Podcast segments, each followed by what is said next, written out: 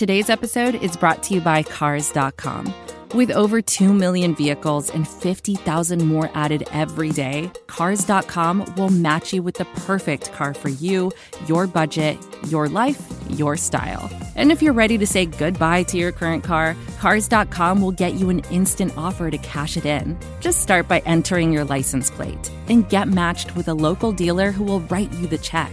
So whether you're looking to buy or sell, just go to Cars.com. It's magical.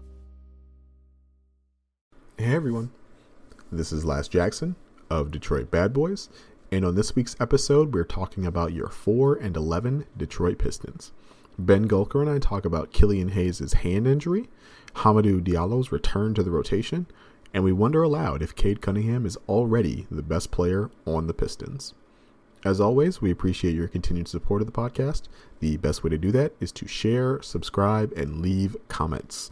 Please leave comments on the discussion post on Detroit Bad Boys. That's the best way for us to have the conversation that we want to have around the podcast. In order to do that, though, you have to follow DetroitBadBoys.com, which you should be doing because it's the best place on the internet for Pistons news and analysis this season. With all that said, it's time to go to work.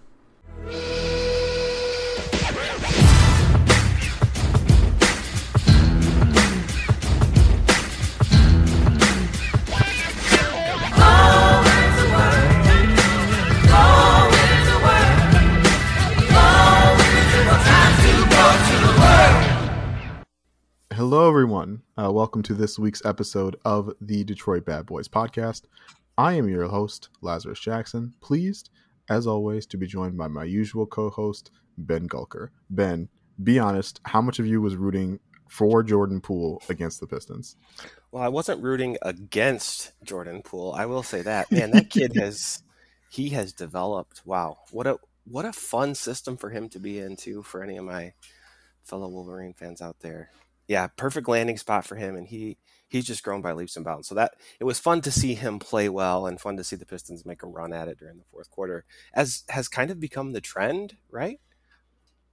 Yeah, uh, and I think a lot of that is is due to Cade Cunningham, who we're going to talk about. But it has been they would they would be in better position if they didn't start games so slowly. Uh, if I remember correctly, they started that Golden State game down like sixteen to four at some point, and it's like, yeah, you you could probably put yourself in better position to win some of these games if you uh, if you didn't spend the first three minutes not uh, not shooting the ball well. But that's kind of where we are uh, with this team. It is actually like I don't know how do you how do you this is a between the really bad loss to Sacramento, the pretty good win against Indiana, and the pretty good loss to Golden State, even though they were minus Stephen Curry and Draymond Green is like is this still count as like a good week of Pistons basketball? Ben, I, I was a little bit torn about how I should perceive this week. Yeah, I mean, big picture perspective, it's fine. I'm not worried about that loss to Golden State at all, um, and I'm really not worried about wins and losses too much. I thought the win against Indiana was solid. I mean, I think Indiana's probably better than their record. They're they've started slow, but you know, I was particularly worried about getting dominated inside, and that did not happen and the Pistons defense was actually very good all the way around. You know, Sacramento game, look, the young team, they're going to have some nights where guys don't show up, and that is unfortunately what happened. I will say the the thing that would have made me not hesitate at all would be um, Cade Cunningham getting a chance to close the game against the Warriors. I was particularly annoyed with, um, you know, I don't know if it was play calling or I don't know if it was Jerami Grant just doing his own thing, but either way, that left a sour taste in my mouth, I think. But big picture, yeah, I mean, I think this was a fine week. I thought that it looked like the play call was for Jerami to take the last shot. I think my main frustration was after the offensive rebound. It was like he's Cade is like moving to space and they couldn't find him. And they got what like I think like a Cory Joseph three uh with time winding down and like that's that's not where you want to be at. And I'm sure they were out of timeouts, and uh, I'd just like to see a little bit more heads up, uh, you know, in the, in that scramble situation, with the understanding that like, is a scramble situation, uh, stuff's gonna happen. But but yeah, Cade's been playing really well in the clutch, and he's been playing really well, you know, overall. His numbers have been great overall. Um, the Indiana game, you know, the the win. Uh, you could really see how the game just turned as soon as he came in with like six minutes left in the fourth quarter. Um, after so in his last eight games, so yeah, you remember Benny had that horrible start to the season. So in his last eight games, he's averaging 17 points, six rebounds, and four assists, shooting 40% from the floor, 33% from three, and 90% from the line. I wish he got to the line a little bit more. But Ben, is Cade already the best player on the Pistons? Yeah, I mean, I think if you throw out those first few games, and I, you know, I think that's probably pretty fair. Uh, you know, I, he certainly looks like everything he was advertised to be, right? And I think, given how good he is defensively, and at the other non-scoring parts of the game, I mean, look, if, if we were going to have a expansion draft tomorrow and you could only protect one player, I mean, duh, right? Captain Obvious, it's Cade Cunningham. Yeah. Um, he's clearly also the guy that I think defenses are scheming around, right? Like they want to keep him out of the paint. They want to keep him from dribbling the basketball and attacking as much as they possibly can. And I think, you know, as we talked about last week, you know, the, the place where he's got to improve, I think a little bit is settling for some of those free threes, even some of them that are open, because gosh, his his game off the dribble is just absolutely ridiculous for for a rookie. I mean, he just gets wherever he wants, whenever he wants. So, I mean, absolutely the most talented guy on the roster, absolutely the the most complete player on the roster. And yeah, I mean, if you chuck those first few games out, the numbers bear all of this out as well. He's he's definitely rounding into form. And uh, look, we're gonna have some bad games, I think, where he doesn't shoot the ball well, or maybe he gets bit by the turnover bug. That's natural. But man, it's it's a lot of fun to watch him right now. He's he's clearly going to be something special. Yeah, I, I don't know if bit by the turnover bug is the right terminology. The turnover bug might just be like underneath his skin right now. uh, he's still, I think he's at like three. He's at three plus turnovers per game on the year, which is not great, um, but is to be expected from a rookie ball handler in his first ten games. And so, uh, hopefully that gets fixed, and, and I'm sure it will. Uh, some of those are, you know, just figuring out the the speed and length of NBA defenders, and some of those are just like him dribbling the ball the wrong way. And so I'm I'm sure he'll uh, turn down or he'll uh, tone down some of the uh, the dribbling the ball off the foot turnovers. But yeah, Cade's been Cade's been everything we could have asked for and more. I you know what I loved Ben? I loved in the Golden State game how his eyes lit up when he saw like five foot 11, 160 pound Chris Chiozza guarding him and just like took him to the rack like twice is like that like that is what I like to see out of out of Cade Cunningham that aggressiveness to punish very clear mismatches and I think that's something that uh, like you mentioned teams are teams are working really hard not to give him any slivers of advantages because they already know he can take it he can take advantage and so yeah it's it's been really interesting to watch uh, the team so far this year um, like with the idea that already the player I want to have the ball in his hands down the stretch of like any and all games is this rookie who's been playing like less than 15 NBA games. But uh, like you like you mentioned your frustration at the end of the Golden State game with him not being able to touch the ball. It's like I I was equally frustrated, and it, that seems like a, a, glaring oversight on Dwane Casey's part. They've already like adjusted the offense to take advantage of more of what he does well, and so uh, you you really just see how he is like putting his imprint uh, on this team in the in the short term, in the immediate, and in the long term. And like that's been that's been really a sight to see. Um, Cade's amazing. I'm I'm never gonna stop being grateful that uh, we got the number one pick and and he was available in that draft. Um, speaking of other guys that well we've drafted fairly recently, Saddiq Bey Ben. Uh, Saddiq has been like with the injury to Kelly Olynyk, Saddiq has started becoming the um the small ball four for the second unit. Um, and that's enabling him to do like a little bit more with the ball without like worrying about necessarily how he gets the ball to a Cade Cunningham or a Jerami Grant uh, because he's playing with, you know, Cory Joseph and Frank Jackson. Um, he's not finding the same amount of efficiency that he was last year, even still. Um, he's shooting 42% from three over his last four games, but that includes like one i think one game we went like three for four and one game we went like one for seven and so it's just just some variance but we're starting to find more they're starting to return to the level of production that we've seen out of saddiq earlier this season um, in those bench lineups so how, how do you feel about that that shift to the rotation ben do you feel like that that role for Saddiq as like the the lone starter and with the other four bench guys, do you feel like that's a that's a good role for him moving forward? I think it makes sense from a team perspective. Um, you know, Kelly Olynyk in a lot of ways was very much a hub of that second unit before he went down to injury. You know, Saddiq can do some of those same things. You know, different player, but can kind of step into some of those same roles. So I think that makes good sense. I also think it makes sense because when you look at the starting unit, you know, you don't necessarily want Saddiq trying to create a whole lot on his own when you look at the other guys who are in that rotation. So, yeah, I mean, I think it makes sense. It makes sense from the team perspective too, because you you got to have a functioning unit out there all the time, right? Like even if you know you're going to lose games, uh, you want to have functioning, com- competent basketball. And I think plugging Saddiq into a role where he's got the ball in his hands a little bit against second string guys. Look, that could also be good for his confidence too, in terms of you know his own ability to create off the dribble, which has been you know, up and down, a little bit inconsistent. So yeah, I think this makes good sense. I think he's rebounded defensively particularly well. He's able to utilize some of that size and strength to be a little bit of a stopgap as the Pistons deal with, um, you know, depleted big man rotation that wasn't particularly great at defensive rebounding to begin with. So, yeah, I think I think this makes sense for the short term. The I agree, and you said basically everything I was going to say, so I'm not going to belabor the point. The only thing I'm going to mention is that um, him coming out, him being essentially the first starter out, mm. uh, you know, as he takes this role because he needs to play longer minutes with the bench.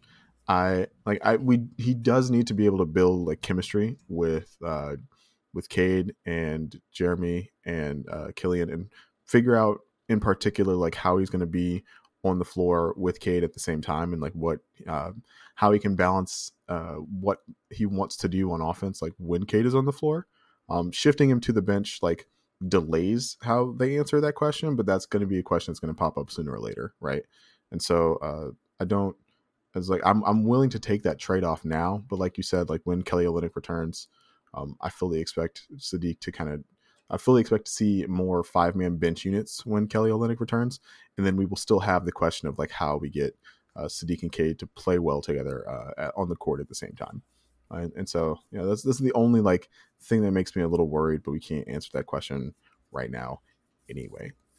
Speaking of the bench, Ben, uh, one big lineup change this week. Hamidou Diallo, he's back.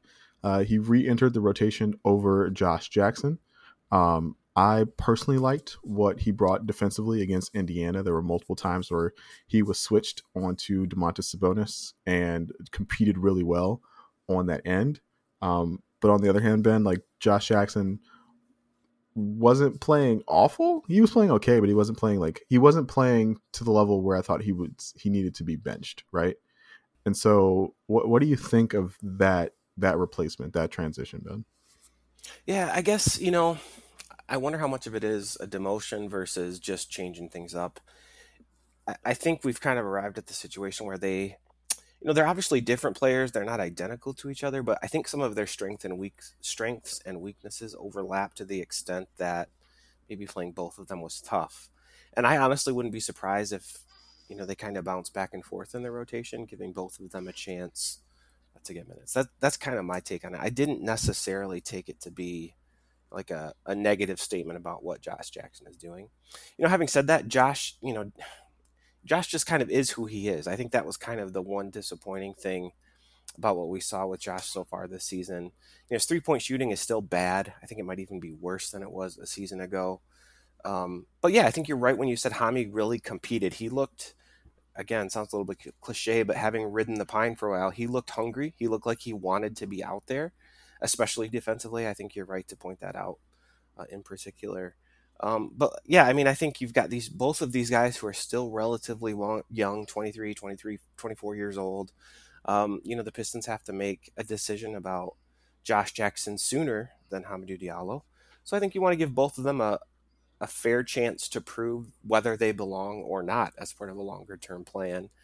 And uh, yeah, I mean, I wouldn't be surprised if uh, the Pistons get creative with other positions the way they're doing this. Like, for example, I wouldn't be surprised, as we talked about last week, if Saben Lee gets a run of 10 or 15 games and that moves Cory Joseph to the bench, you know, as a for example. So, um, yeah, I, I, I'm I'm having a hard time getting strong feelings about it either way, but I I do kind of feel like it makes sense to give Hami the chance to prove whether or not you know, he belongs long term on the roster. And I think the only way you're going to get a real sense of that is to put him out there against NBA competition.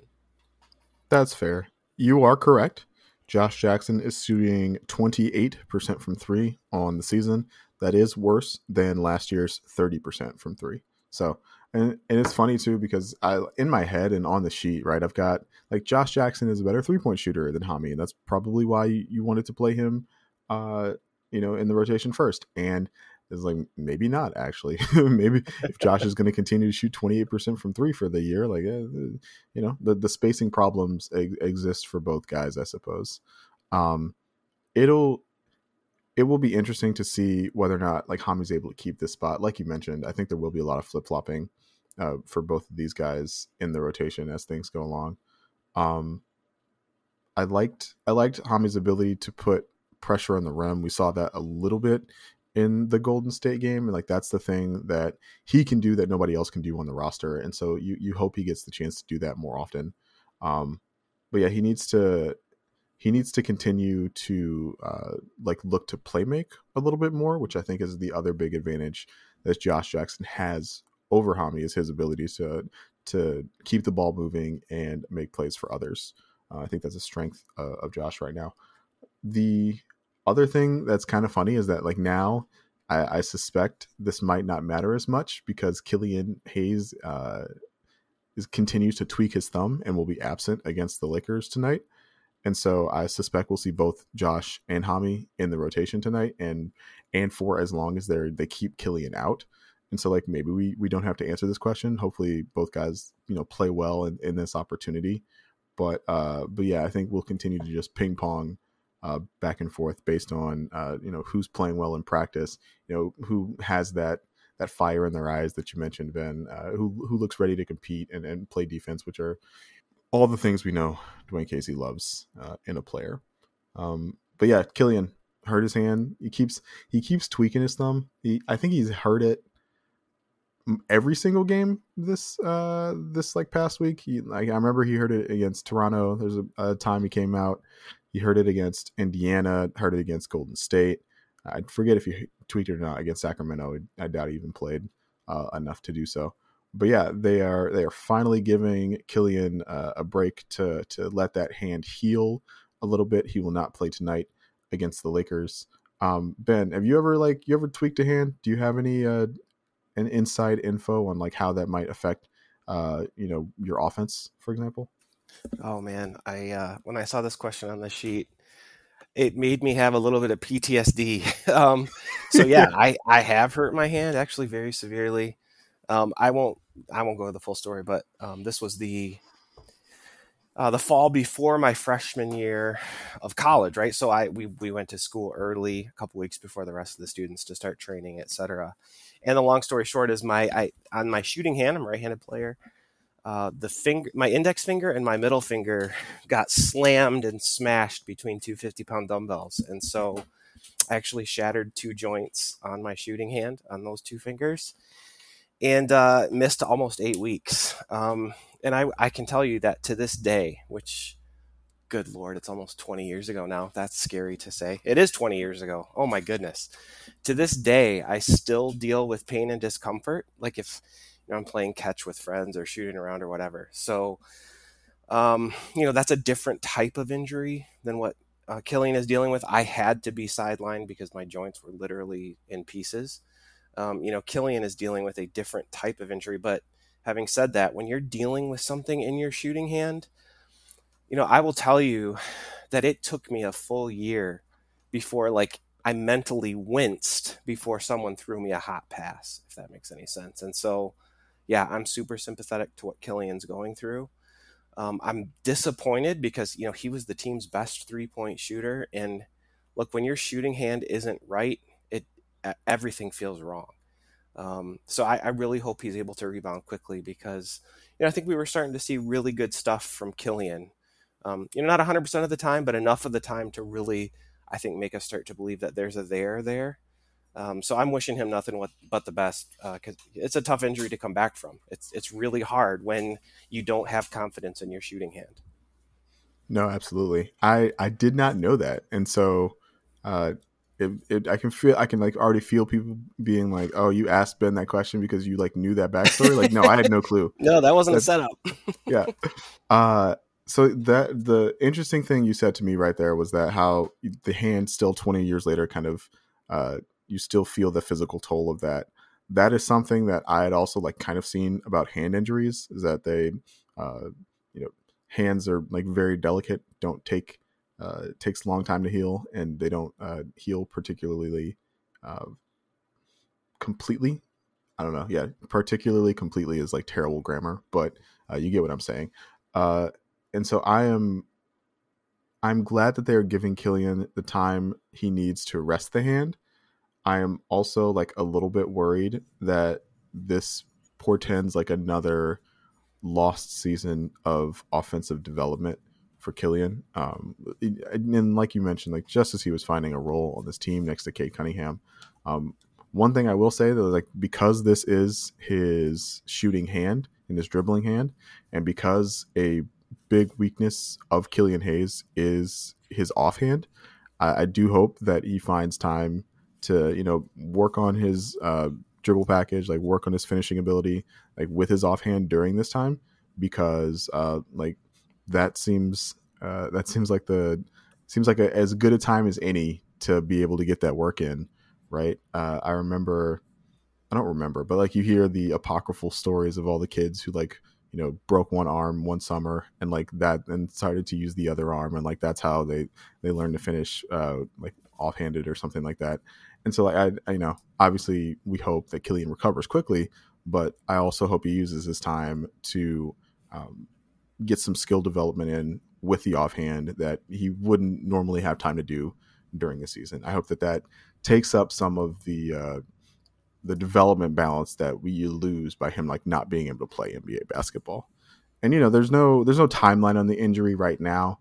Um, I am sure that if he like if it was like a playoff game, Killian could play. But uh, you know, now is a good as good a time as any to start to let that hand injury heal for sure.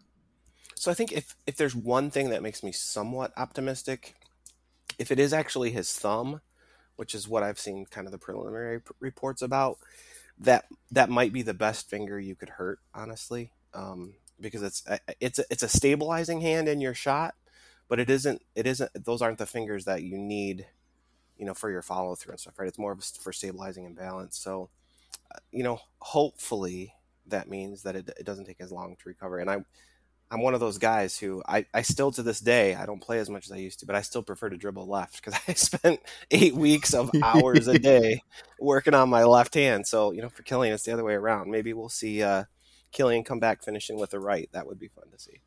That would that would be fun to see. This is advertiser content brought to you by Frito Lay. Hello, I'm Chip Murphy here to get you ready for the big tournament. Tonight we'll break down we break down who will be cutting. Cut! What are you two doing? Sorry, Chip. Prez here got his feathers ruffled when I told him Ruffles has zero chance of winning the title. And I was letting Dip know that she is not taking into account Ruffles' iconic ridges. Guys, it's March. We have to start talking about the tournament. We are. It is the 2023 Frito Lay Snack It. We're talking about big time matchups between Cheetos, Smart Food, Lay's, Sun Chips, and more. Just head to the Frito Lay Snack Bracket and vote for your favorite chip, pretzel, or dip for a chance to win up to $1,000 or a year's worth of snacks. This sounds great. Keep up the good work. Just go to fritolaysnackit.sbnation.com. No purchase necessary. Sweepstakes ends 4-3-2023. Void where prohibited. Here's worth of snacks awarded in the form of 52 coupons, each good for one bag of chips. See official rules at fritolaysnackit.sbnation.com. All right, Ben. Uh, I'm also glad that I don't have to talk about an Isaiah Stewart injury in this piece because he is probable for tonight's game and uh, took a, after that very scary fall uh, he took um, against the Golden State Warriors the big man depth, obviously with Kelly Olynyk, had already taken a blow. And so, Ben, how relieved are you that we don't have to talk about an Isaiah Stewart injury? I was actually kind of hoping to ask you how you were going to feel about Luka Garza starting against Anthony Davis. I mean, that would have been yeah, uh, that, that would have been, been something something to behold. Absolutely. no, I'm glad Stewart is hopefully not seriously hurt. That fall was scary. I I mean I watched I think the replay twice and then I had to stop watching it because it just looked ugh, it just looked ugly. And it was one of those non-contact injuries which can sometimes be the scariest, right? So, you know, hopefully it's just a tweak. Hopefully, you know, Beef is out there ready to compete because you know he's a tough dude. He's a fan favorite, and he he is really important right now. No, absolutely. I know. With the the thing that got me worried wasn't it didn't you, you could see like the non-contact you could see he just kind of rolled it and so I, I was hopeful that it wasn't that bad on first replay but then you had the sight of him you know not being able to put that much pressure on it and being helped off the court by his teammates. And, like that's usually like the really bad sign. I, that was when i was getting like reggie jackson flashbacks and being like please like let's not do this whole thing again. Uh, and so i'm i'm also like very grateful that stewart is uh is going to play and uh you know but that will be something that i will be continuing to watch for sure. Um as Stewart like needs to elevate to contest a lot of shots around the rim, like he's going to be jumping a lot. And so there's if if the ankle is kind of already a little bit destabilized, um, you know, it'll be it'll be easier for him to re-injure it. And so that, that that's something I will try and keep in mind, like as we watch Isaiah Stewart play. So don't don't land on anybody's foot, Stu. Yeah, please. I was just gonna say it's the landings I think that are the the worst part. I, I also dealt with a lot of ankle injuries. It was jumping. At least I knew what was going to happen, right? Like you know when you're going to jump and how you're going to jump. You don't know how you're going to land all the time. That that can be a scary feeling as well. Yeah. All right, Ben. Uh, Jerami Grant. Jerami Grant has been playing. Uh, I think Jerami Grant's become like this weird uh, non. Uh, this weird like totem for like everything that's kind of wrong with Pistons basketball right now. Uh, he's been shooting six free throws a game over his last five games, and that's something that you and I have both talked about about you know the free throws being the easiest shot or the most valuable shot in basketball, and something we want to see him take more of. But at the same time, he's shooting forty percent from the field, thirty percent from three, and eighty-one percent from the line for the entirety of the season. And so, Ben, like we're seeing a little bit of improvement in how to make him more efficient, but the three point shot is still not coming around. He's still playing a little bit too much in isolation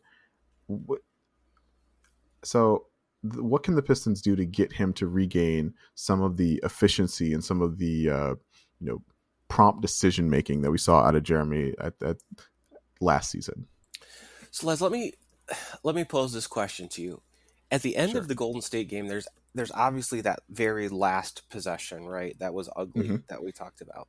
But in the two or three possessions immediately preceding that, it looked to me like Jerami was sort of like demanding the ball from Cade and sort of calling off Cade and then kind of doing his own ISO thing.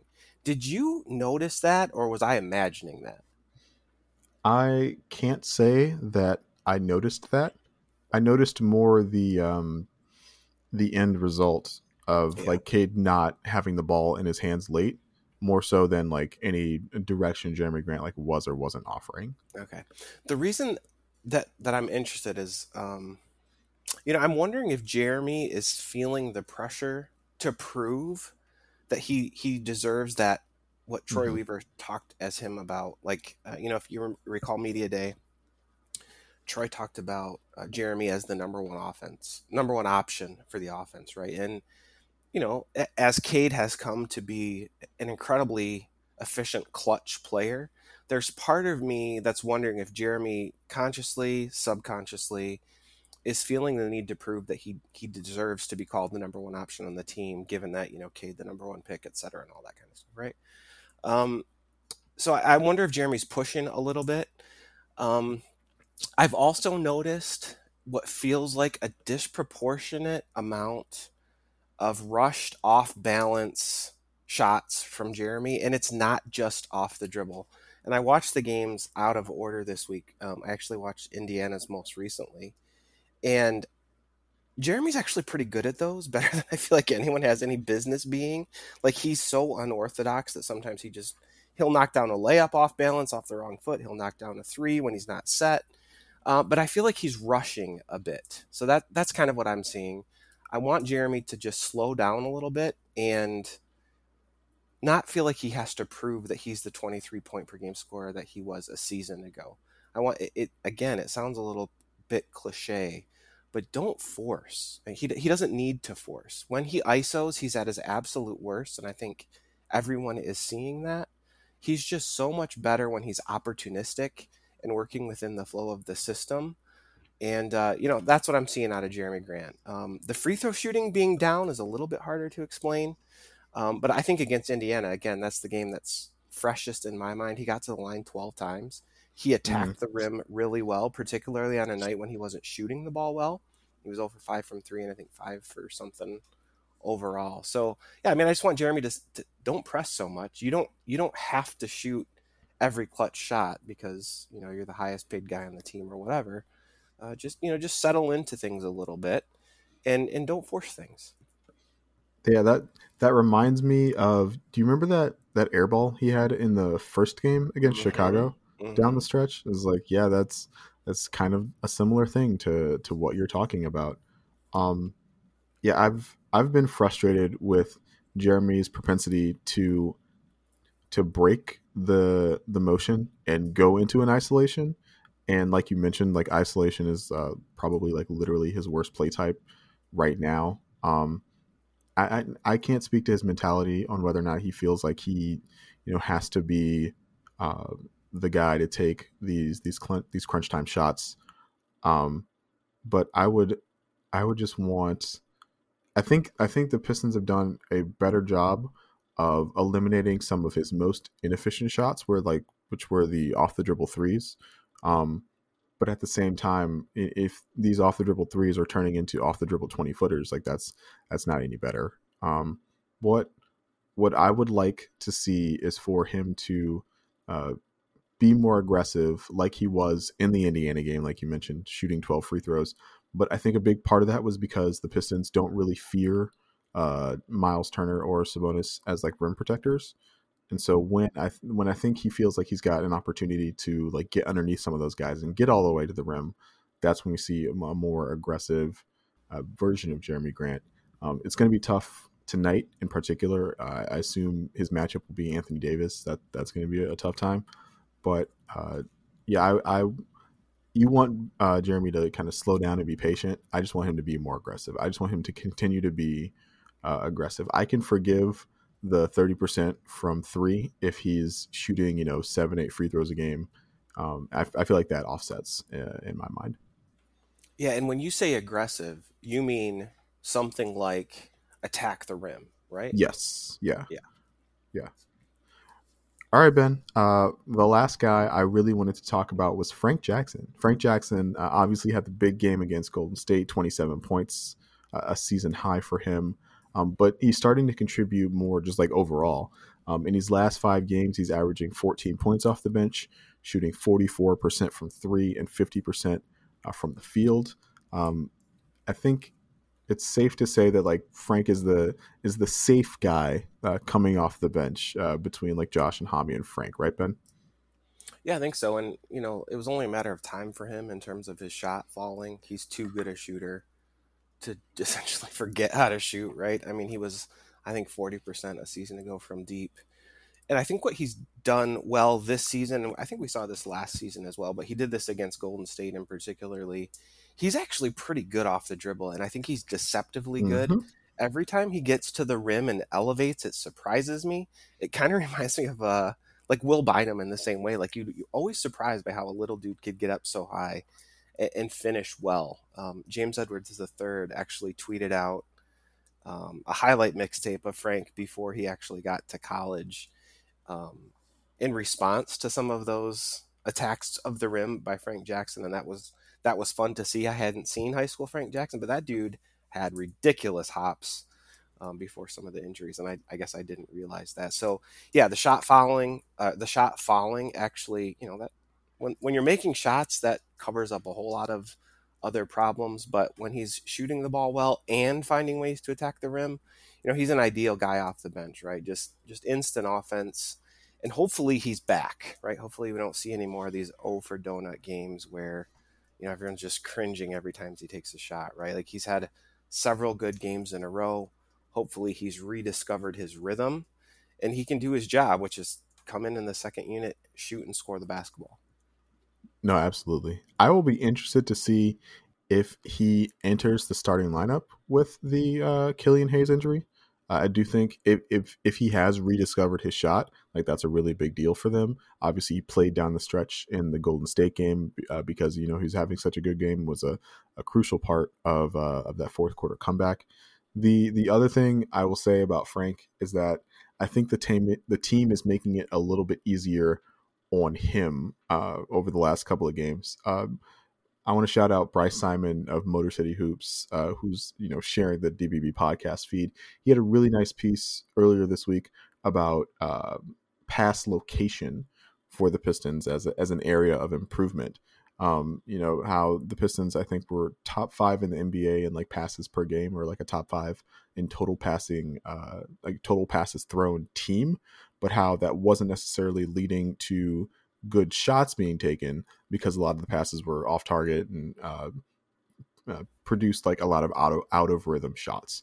You know, when I was looking at the Frank Jackson highlights uh, against Golden State in particular, I noticed a ton of like on time, on target passes that allowed him to get into a good rhythm shooting the ball. And so I, I, I think that's that's something that um, like obviously needs to continue, um, but is also like makes it's well, it's a little thing, but something that makes things easier for a guy who needs who needed to find that offensive flow like Frank Jackson did.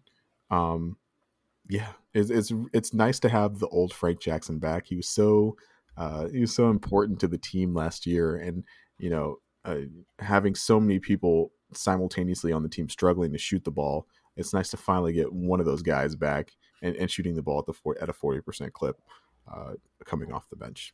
Well, and it makes the game so much more enjoyable to watch, Laz. I don't know about you, but uh, you know, I don't care that they lost, for example, that game to Golden State. It was so much fun to see the team competing and being in the game, right? The wins and losses, again, I, I just don't care. But when you've got a handful of guys who are playing well, you've got a couple guys really shooting the basketball well, it's just so much more enjoyable to watch from the fan perspective. And, you know, it, it sort of this team I feel like maybe can start to develop that underdog mentality, which really was kind of the thing that started the going to work era, right? Like you're not supposed to be good, but you find ways to be good. You find ways to compete. You find ways to win the games you're not supposed to win. And look, they're not going to put it all together this season and win 42, 43, 45 games, anything like that. Um, but I think you need guys like Frank Jackson um, who can be good enough to push good teams down the stretch. You're winning games like you are against Indiana. And look, Golden State obviously didn't have their best players, but still a solid team. You know, you, you really want to have those moments that you can build on in terms of your culture, your talent base, keeping your fans engaged, the city excited, and all of that kind of stuff. Yeah. You, you that brings me back to last season, right? We talked about how they were so competitive in losing efforts uh, for you know the vast majority of the season, and how good that was from a development perspective. Um, returning to that, I think is is definitely sorely needed. Um, you you weren't seeing you weren't seeing that earlier this year. You weren't seeing that with you know the losses like Sacramento or uh, what the the second Chicago game, right? Uh, you you already were seeing a lot more uh, uncompetitiveness coming out of the team uh, than you saw last season, and it's good to see that slide be reversed. Uh, it's good to see the team compete, uh, even if they're not winning games. Absolutely. All right, Ben. The Pistons this week play the Lakers. They play the Lakers in like 20 minutes, so we got to get off this pod quick. Uh, they have a game Tuesday against the Heat. And then Wednesday, they start a five game Milwaukee plus road uh, West Coast road trip. Um, they play the Bucks on Wednesday, uh, the Clippers on Friday, and then the Lakers on Sunday. Uh, ben, uh, do they win a game on that Milwaukee plus West Coast road trip? Man, that is not a pretty sight if you look at yeah. the schedule that's coming up. I mean, look, the Lakers and Bucks have struggled out of the gate. Lakers still have LeBron James and Anthony Davis, right? So any of those games, they play them twice in the next week. Uh, those are going to be tough. Milwaukee's obviously tough. We've already seen that. Um, I'm going to say they're probably going to win one of those games because this team has enough talent to beat any of those teams, but I don't know which one. So I don't think they're gonna. I don't think they're gonna be winless. I think they're gonna find a way to, to win one of those games. I, I just don't know which yet. Yeah, I I remember we, we talked about this a little bit last week, right? Where we looked at the schedules, like, ooh, if they don't win that Sacramento game, like it, it looks it's getting pretty dicey. And then they lose that Sacramento game by twenty, and you're like, oh, that's pretty dicey. And then they come out with a win against Indiana. So I, I think you're right. I do think they find a way to uh, avoid the uh, the eight game losing streak that it looks like when you look at the schedule. Um, but I don't know exactly like when or how that happens. Perhaps it could happen tonight against the Lakers. You know, any anything is possible. All right, Ben. Uh, it's been a good week. It's good talking to you. I'll let the people know where they can find you and they can where they can find uh, what you've been working on this season. At BR Gulker on Twitter. Hey, also, uh, my little two year old son is developing the three foot jump shot on his little basketball hoop in the backyard. You can find me on Instagram at BR Gulker as well if you want to see the next the next Steph Curry who's looking in my window right now saying hi to everybody. I, I, saw those jumpers. Uh, you already got the two handed push shot down. Uh, next up, it. next up is working on the range. Absolutely, right, yeah. we're, we're gonna it's, put. He's gonna. It's the two and a half foot, right? Like it's the it's the restricted area. That's the right. extent of the range at this point. He's a paint scorer. Absolutely. of course, yeah. You can follow me on Twitter at Laz Chance. That's at L A Z C H A N C E. Uh, my son is not a paint scorer right now. He's too little to hold the basketball, but uh, I'll throw up some. I throw up occasional pictures of him as well, uh, and you guys can enjoy and admire those.